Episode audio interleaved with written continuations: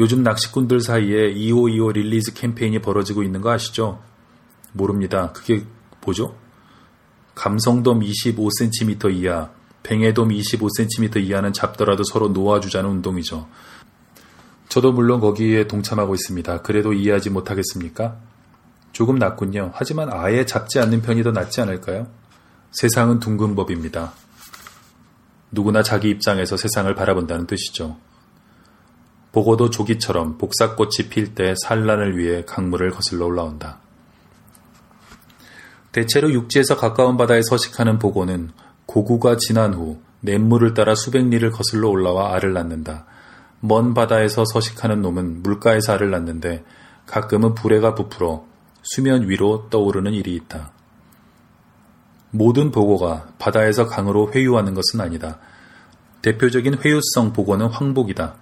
옛날엔 나주 영산강과 금강 하구인 강경, 논산에서 황복이 많이 잡혔다고 한다. 하지만 근래엔 거의 잡히지 않는다. 지금 내가 살고 있는 일산에서 북쪽으로 40km쯤 가면 임진강이 나온다. 이것도 황복의 회유 지점으로 유명하다. 몇 해 전 신문사에서 근무하던 친구와 황복을 먹으러 간 적이 있다. 4월 말쯤이었을 것이다. 저녁 무렵 차를 몰고 임진강에 다다랐는데 도로 옆에 황복이라고 써놓은 허름한 입간판이 보였다. 마당에 차를 세워두고 들어가 봤더니 어부가 사는 집이었다. 말하자면 간판만 식당이었다. 우리에게 안방을 내주고 벽에 세워둔 상을 가져와 다리를 폈다. 식구라고 늙은 어부와 20대 중반쯤 되는 딸 하나뿐이었다. 딸내미가 상 위에 휴대용 가스버너를 올려놓고 김치와 고추냉이를 푼 간장과 초고추장을 종지에 담아왔다. 얼마짜리로 하실래요? 친구가 되물었다. 값을 묻는 겁니까? 1kg, 1.5kg짜리가 있거든요. 내가 친구에게 말했다. 1.5kg은 좀 많지 않을까? 보고 1kg짜리 잡아봐야 회가 몇 점이나 나오겠어. 그냥 1.5로 해. 나 황복은 처음이거든. 얘기를 나누다 보니 오래전에 바로 이 친구와 함께 속초에서 까치복을 먹었던 기억이 떠올랐다. 그런 사실을 오랫동안 잊고 있었던 것이다. 값이 꽤 나갈 텐데 여기까지 와서 왜 이래? 반씩 내면 되잖아. 아가씨 얼마죠? 킬로당 15만 원이요. 친구는 문득 입을 다물었다. 속으로 계산을 하는 중일까? 내가 나서서 수습했다. 1.5kg짜리로 회 떠주세요. 나중에 탕은 맑게 끓여주시고요. 그녀가 문 밖을 향해 소리쳤다. 킬로 반으로 회 떠달래요. 수동파가 봄마다 업무를 소홀히 하며 즐겨 먹었다는 것이 바로 황복이다. 노란 빛깔의 통통한 몸체가 다른 보고와는 전혀 다른 느낌을 준다.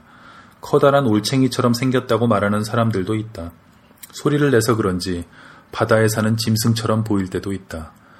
황복의 눈동자를 보고 있으면 금방이라도 무슨 말을 내뱉을 것만 같다. 놀라운 사실은 다른 물고기와 달리 복어는 물속에서도 눈을 감았다 뜬다고 한다.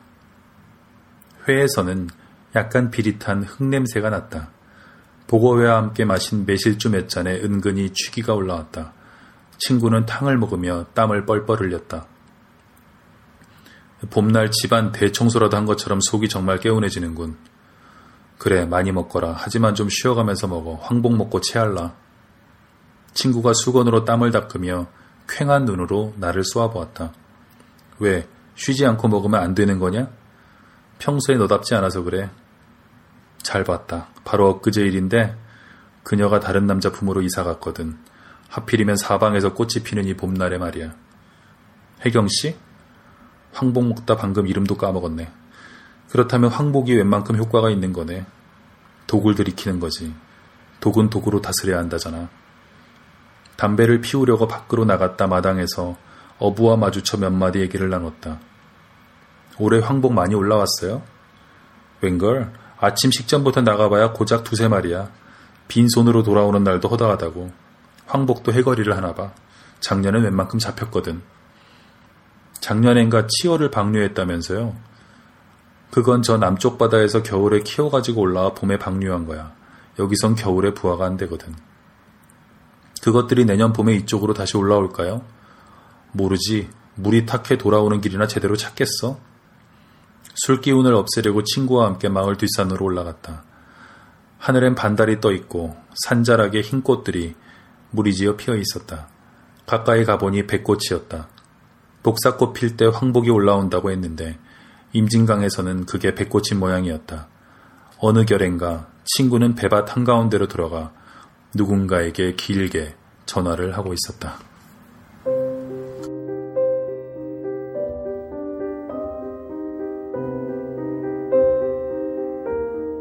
네, 뭐, 이 글을 읽고 있다 보니까 저도 뭐, 이런저런 기억이 떠오르네요.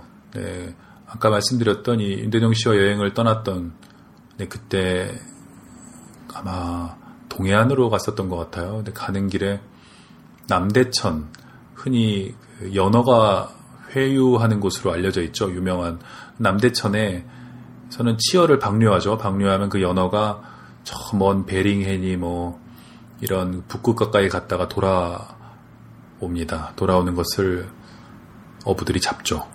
네, 그 얘기를 이분에게 들었던 기억이 납니다. 그 남대천을 바라보면서 그 얘기를 마치 이 산문을 쓰듯이 어, 저에게 또 같이 갔던 다른 동료에게 음, 해주시던 그런 생각이 납니다. 이분은 어, 산문을 쓰시든 소설을 쓰시든 아니면 뭐 술자리에서 이야기를 하시든 문체가 똑같습니다. 어, 여일한 분이시죠. 네. 그래서 음, 이 글을 읽고 있자니 마치 이분이 옆에 앉아서 이야기를 하시는 것 같은 그런 착각도 듭니다. 저는 보고회를 딱 한 번 먹어본 적이 있습니다. 네. 진짜 얇더라고요. 얇고 마치 무슨 어, 뭐라고 해야 할까요? 그 비늘을 벗겨놓은 것 같은 그런 느낌으로 쫙 펼쳐서 나오더라고요. 정말 몇 점 집어먹으니까 없었어요. 값은 뭐 싸지 않았던 것 같고요. 저도 보고를 좋아합니다만, 네, 보고는 이분처럼 이렇게 임진강에 가서 어쩐지 그 어부의 집에 가서 어부의 딸내미가 내오는 이런 그 밥상에서 먹어야 어쩐지 제맛일 것 같은 뭐 그런 생각도 좀 드네요. 하여간 네, 오늘 이 책을 다시 들춰보면서 네, 우리 음식에 대한 이 갈망 네, 이런 것들을 더 키우게 됐습니다. 맛있는 걸 먹고 인생을 그 순간 순간을 음미하며 산다는 것, 어, 참 근사한 일이죠. 네. 자, 오늘 이렇게 윤대영 씨의 그 어머니의 수저라는 산문집을 가지고, 어, 이야기를 나눠봤습니다. 표지에는 윤대영 맛 산문집 이라고 되어 있네요. 제가 읽지 않은 어, 꼭지도 되게 감동적이고 그 아름다운 그 편들이 많이 있습니다. 웅진 지식하우스에서 나왔네요. 2006년에 나왔으니까 벌써 네 6년 전에 나온 책이네요. 네. 자 오늘 이렇게 해서 책 읽는 시간 팟캐스트 37번째 에피소드 함께 해봤습니다. 여러분 안녕히 계십시오. 지금까지 김명화였습니다.